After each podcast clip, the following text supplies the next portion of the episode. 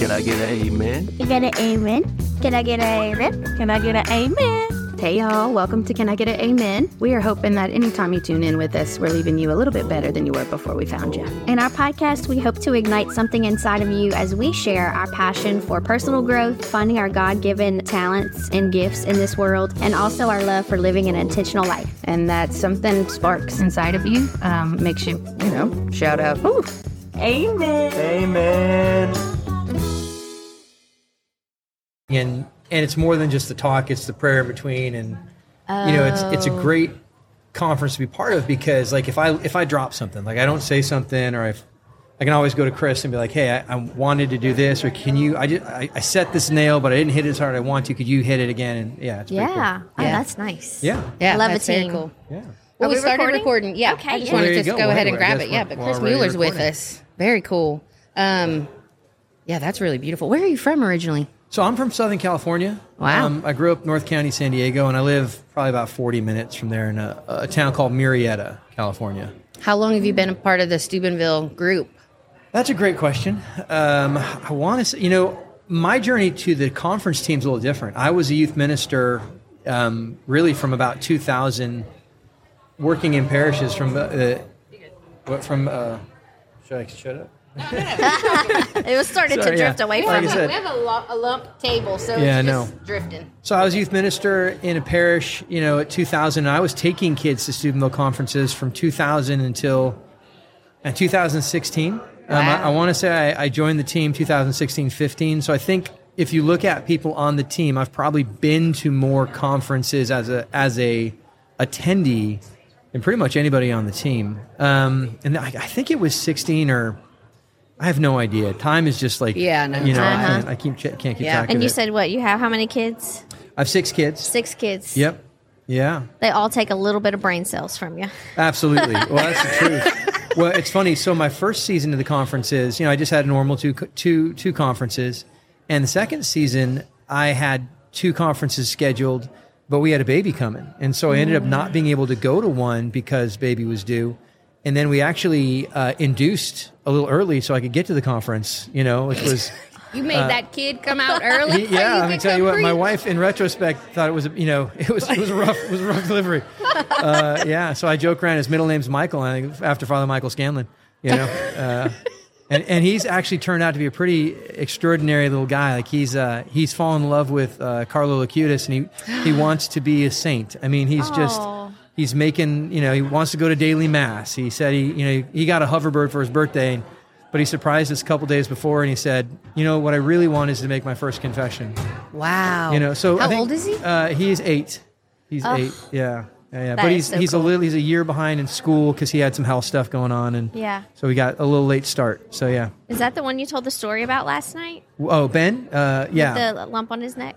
What's that? With the lump on his neck? Yeah, yeah, yeah. So, so this that is was Ben that you're talking about? Yeah, yeah, Yeah. So in 2019, he was, um, like I said, he was diagnosed with T cell lymphoblastic lymphoma, which is a lot to say.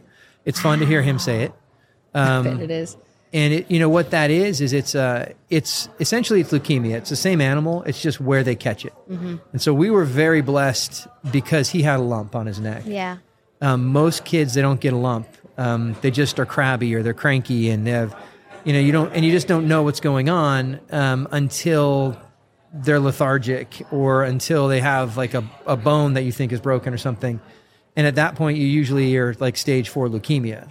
Wow. Um, so we were very lucky. We caught his at stage two lymphoma, which you know means he didn't have to do radiation. It was a, a year less of treatment. There was a lot of, of blessing there for sure. Man, Yeah, yeah, that's yeah. one of my biggest fears as a parent is every time my kids complain of like all the things, I'm like, Oh do yeah, they have cancer? You know, like Well, it's such yeah. a fear. it, it is, and you know he's number five, and so you know you think you got it all figured out, right? Yeah. We didn't.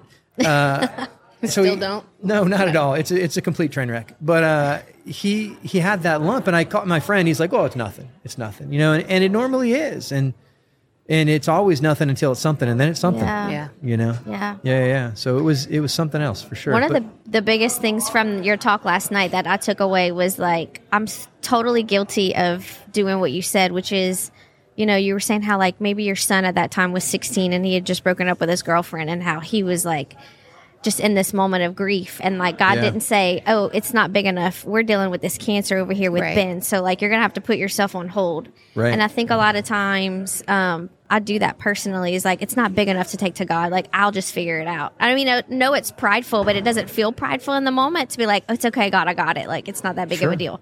Sure. Almost like I want to bank up all of that for when something really bad happens, and then I'll be like, "Okay, God, now, now I really need you." Like you you are saving your favor. like I'm saving it. Right. I don't know Oh, why yeah, I yeah, do yeah. that, but it really I didn't realize till you gave your speech Yeah. last night just how often we say like, "Oh, but what I'm going through isn't bad enough as what Susie's going through." So like, Yeah. I'm just gonna pray for Susie and not pray for myself because Yeah. that's what God would want.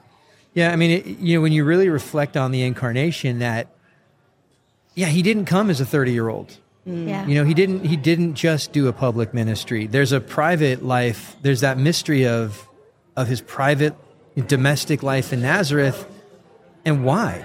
Like, why would he do that unless he intended to be part of that? You know, mm-hmm. and it, it is. It's it's a mystery. I mean, St. Paul says, "In Him we live and we move and we have our being." Right, and man, I just, yeah, I forget. No, I'm like, I'm in him, right? I, I exist in him. You know, how many times did Jesus say, abide in me, right? And yeah, it's like, well, I will when I really need you, you know, like, uh, Yeah. like, uh, you know, but, but right now I'm just stupid Chris. Uh, he's on his own. You know Yeah. what I mean? But, uh, Christ is Chris. He, he'll come to you. Yeah. You know? And he's everywhere. Yeah, And God's absolutely. bigger. yeah. That and then they read the um today's the solemnity of John the Baptist and the thing that hit me too was that he said that he was in the desert for however many years till it was time yeah. for him to make his appearance. Yeah. What is that? It's it's I think for me it's like there is a hiddenness, a hidden life that God calls us all to live. Mm-hmm. Yeah. That, Yeah. that there's things that he tells us and tells us only and there's things that he wants us to experience to experience an intimacy with him that the world doesn't have to always know about it Yeah, you know, there's if you get to what holy means, y- it's set apart for a special purpose, right? And so John was was set apart. He was holy. There was he he came, you know, that was his purpose and to be reserved in a way, you know, until that time was you know, you, you you think we're called to be a holy priesthood, a holy nation. And what that really means is set apart, different. You know, you look at like the Levitical laws. Uh, why? Because it was a real clear demarcation that you're not like everybody else, mm-hmm. right? You you're not going to be like the Egyptians or the other people of that land. You're going to be a little weird, right? And and as as Christians in this world, you know, Catholics like we we shy away from that. Like "Oh, I don't want to be a weird Catholic, Yeah. right? I don't be the I don't want to be the weird one. And you look at like the law, and you're like, no, Jesus wants you to be weird. Like he doesn't want you to be like everybody else. Yeah. You're not going to be like the Sumerians or or the Egyptians. You're going to be weird. And I think, you know, as a culture, we've gotten used to having sort of the mainstream in theory. Yeah, no, it's time to be weird. It's time Yeah. to have people cock their heads and go, why are they like that? Or how come they don't? You know, and, um, you know, I wrote this the other day. I was reflecting on, you know, you used to, uh, in, in ancient times, in, in the times of Christ, like if you wanted to shop, you would have to give a pinch of incense to the God of the market, right? And Christians couldn't do that. It, they they rightly saw that as you know false worship of another god, and so you could not do that, and so it excluded them from the marketplace. And so you think of the first community of believers that held all things in common. That was survival, right? And then you go to our modern times where you like are in a little. I don't want to sound political, but our biggest trading partner is China, who has mandated state abortion. Well, there's your pinch of, pinch of incense, right? Or you've got corp, massive corporations that are pushing things that are just anti-Christ. There's your pinch of incense. Yeah. You know and and where's the line? I, I i can't tell you but i know there's a line you know and i know Yeah. like as a family we're looking more and more at like okay are we the frog in the pot? Are we Yeah. just slowly boiling alive saying we're good? You know where's that line? I think we're gonna have to draw it you know? Mm-hmm. and it, it is. It's it's a challenging time it makes me think about all the moms who are like how do i know when the right time to give my kid a phone or to give my kid snapchat Yeah. or do i or don't i or yeah you know all these things that we have to focus on is what's the pinch of incense you know Right, Yeah. right. what are we what are we sacrificing for our our souls our kids souls you know and as a parent too i mean that i think that's the hardest part because i'm okay being weird yeah I'm I'm okay being left out or being a little bit like have people kind of look at me funny, but it hurts to watch my kids be weird. Yeah. Yeah. You know? And so we make these compromises because, well, I don't want them to be left out. I don't want them to. And it's sort of like, man, I, I think God's really more concerned with their eternity than with where they're going to co- go to college Yeah. or, Yeah. you know, if they were on the or homecoming how, yeah, or court how they feel at recess today. yeah, absolutely. Yeah. But again, or maybe I need to move their environment so that they can be at recess and be amongst other weird people. Yeah. You know? Yeah, it's true. It's beautiful But it's again, it's hard. Yeah. It's really hard. for It's sure. very Yeah. hard. There's no incidental Christianity. There's no incidental Christianity. I love how we started the first episode here talking about how we feel a little less weird this year. But I think it's because the weird that I described last year meant that I didn't know that I quite fit. This is our first. This is our second Steubenville concert. Conference. Concert conferences. Conference like a concert. You know, one of my one of my very good friends, like he's just a, a holy man, and he's got a beautiful family, and he he was a young man as a volunteer in my uh, ministry. He came, his faith really started because a friend tricked him to come to a Steubenville conference. They said, "Oh, no, it's a big concert, it's gonna be great," and he got there and he was like, "What?" You Yeah. know, but it Yeah. changed his life. So yeah, real. so yeah, yeah. Yes, True though. I love that. I think it's more just um, being more comfortable in our own skin because you're around a bunch of other people who are A probably bunch of other stretching weirdos. themselves. Yeah. I love being with a bunch of weirdos. Yeah. I'm an Right. odd duck. When I'm by myself, for sure, the oddest duck. Right. Yeah. But to be in a safe space where you just get to be your weird, awesome self, it's, Yeah. there's nothing like it. You know, I don't know if you've ever been to like uh, traveled abroad, but you know, I remember we went to Germany right after we got married. My brother was stationed there, and it was awesome. It was so much fun. But after about a week, you're just exhausted from living in another culture, right? It's like I don't, I don't think the way they, th- you know, it's just it's just enough that's different. You're tired. It's exhausting. And for a Christian in this world, I mean, it's kind of exhausting, Yeah. right? And so, yeah, you come to a, a Steubenville conference or you're around these people, and and it's like, man, okay, these are the people who get it. Like, I feel like I'm amongst my own, Yeah. you know, and you are, and that's why like a good, strong parish mm-hmm. makes all the difference Yes. because it's not just some place where you go with a group of strangers to do some kind of mm-hmm. ritual. It's it's no, this is my family where we come to the, our family table, Yeah. you know, and and we all speak the same language. We all kind of it's it, it. This is the water in which we swim. Yes. Yeah. Yeah. Amen to that. Okay, we ask every guest this question. Sure. If you could create for us like a customize a Mount Rushmore of like who are the four people that have influenced you or formed you the most in your faith? Woo, man, I got a little emotional. Uh, I would say my mom and my dad Okay. would Do- definitely you want be them there. to share a head? I guess they could. Okay. I guess they could. I'm not sure how they'd feel about it, but yeah.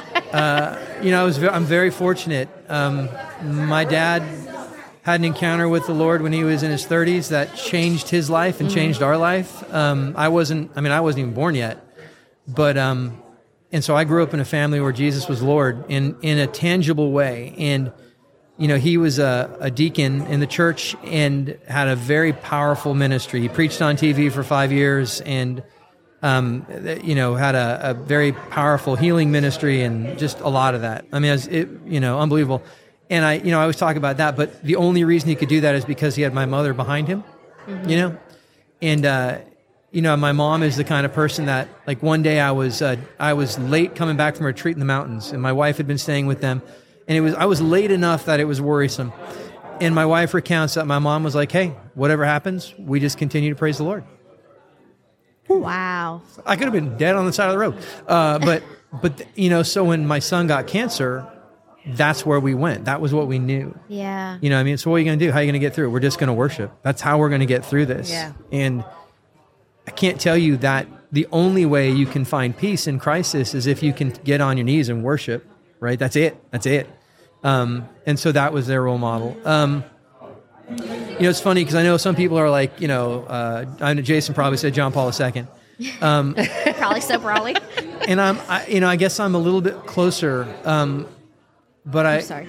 you know, I look at why I'm Catholic, and and really, you know, when I was an idiot and and wandering, and I, I God was so good, I didn't get to wander that far, but um, my sister, who's my godmother, and her uh, and her husband Alan, my uh, my he they got ma- so the day my dad was ordained to the diaconate, I was five. M- My sister got married that afternoon, and he my dad witnessed for the church. You know, Wow. did the longest day of my life. Anyway, um, but you know they would as I was in college, they were sending me like Scott Hahn tapes. They, you know, sending me books, sending me, to, you know, all these these apologists, and uh, really, it was just. And I was doing a lot of driving in LA at the time, so I listened to him, and I mean that was a difference maker, you know, and it was that that, you know, when God. So that was what primed primed the pump. That when I was 23, uh, and God said, "Go be a youth minister." Um, I mean, but I, it's hard to pick four because my my brother Bob was a youth minister, and and I saw his example. You know, there's just too many. Wow. So I'm very lucky. I mean, if I look at the if I look at who are the the you know the holy men and women that inspired me to faith, I don't. I can go real close. Yeah. You know. Um, you know, Deacon Ken Finn was a was a deacon in, in San Diego who was just such an amazing uh, troublemaker. Uh, you know, so you know those kind of. That's funny. My dad's diaconate class, they were like the first class of deacons. They were ordained to do one thing, and none of them did that. They all just did other things. Oh that, my know, gosh. God just called them to, I to think make you're the first person who's had a deacon and more than one deacon on there, Mount Rushmore. Yeah, Yeah, I love that so tell much. too. I, I've been blessed. I've been really blessed, you know, for sure. Yeah. Um, I don't have to look far to find the saints that, that inspired me. So That's awesome. Yeah, yeah, yeah. cool. Thank you so much. I see much. Father. I see Father, uh, uh, or probably Bishop, Bishop. Bishop. Bishop Joe and the Wings and Katie. So I, I will get out of the way and uh, and make way. Chris, Sounds thank great. you so much Yeah. for thanks for joining me in. I us. And thank it. you for just preaching to us last night. That was so beautiful. Oh, praise God. Gave I'm us gonna take it to- to, to reflect on. It, More uh, reflection. you know, I'm lucky. I, I get to do this. I mean, he lets me play in his kingdom, and and uh, man, I, I I marvel at it because there's so many better choices. But I guess I look at the apostles and who he picked. I'm like, okay, the theme continues. I feel the same Yes, way. Theme we feel the same you know, too. so, For You're in great company. Yeah. Can All I right. get it? Amen. Thank you guys. Amen. Amen.